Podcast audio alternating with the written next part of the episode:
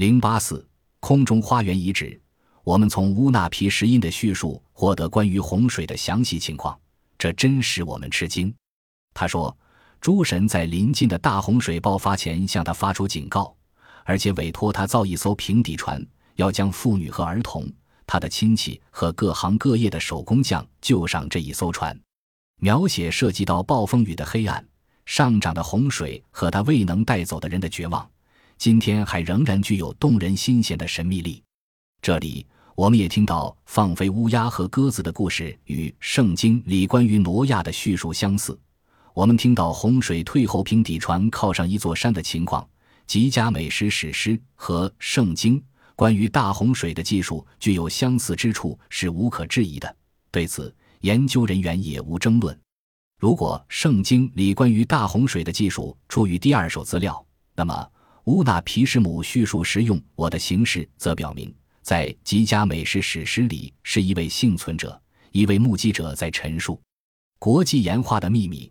从前可能八的就有一个关于国际性的统一天神概念，这一点就是今天看来都简直不可思议。而这个创世者。物质的、精神的，拥有天体和生灵的整个宇宙的过去和现在，都要听命于他。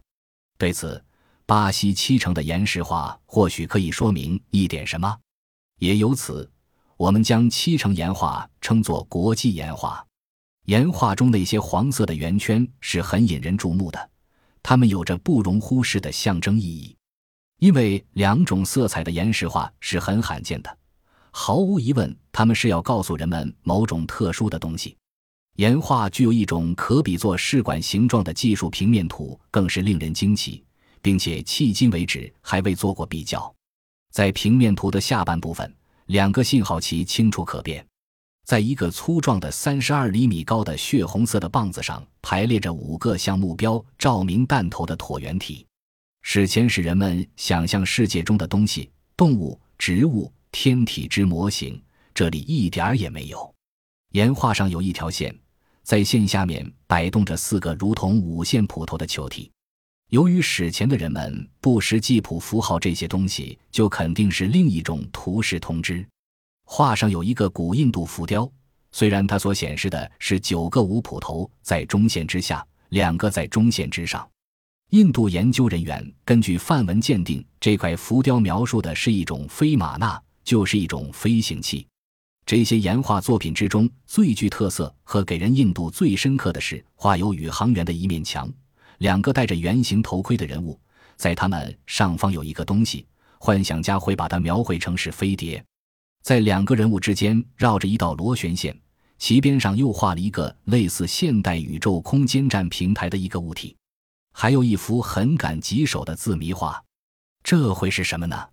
是在轨道上运行的一个空间站，双层圆圈在带有小窗孔的边缘上，带有一种拱形，几个圆圈带有一个枝丫状的天线，用木炭描粗了画的边缘，最后得出一个重要结论：这是一幅简单的画，它所表明的是一个穿着全套宇航服的宇航员。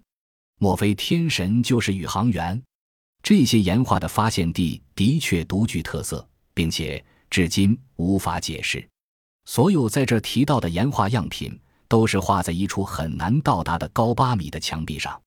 这些画家如果没有巨人，在他们作画时，可能是站在一个游方石垒成的小平台上。但是这个小平台在数千年之久的岁月流逝中，肯定风化了。在这堵高墙下面，连它最微小的碎屑都找不见。石头小平台的风化。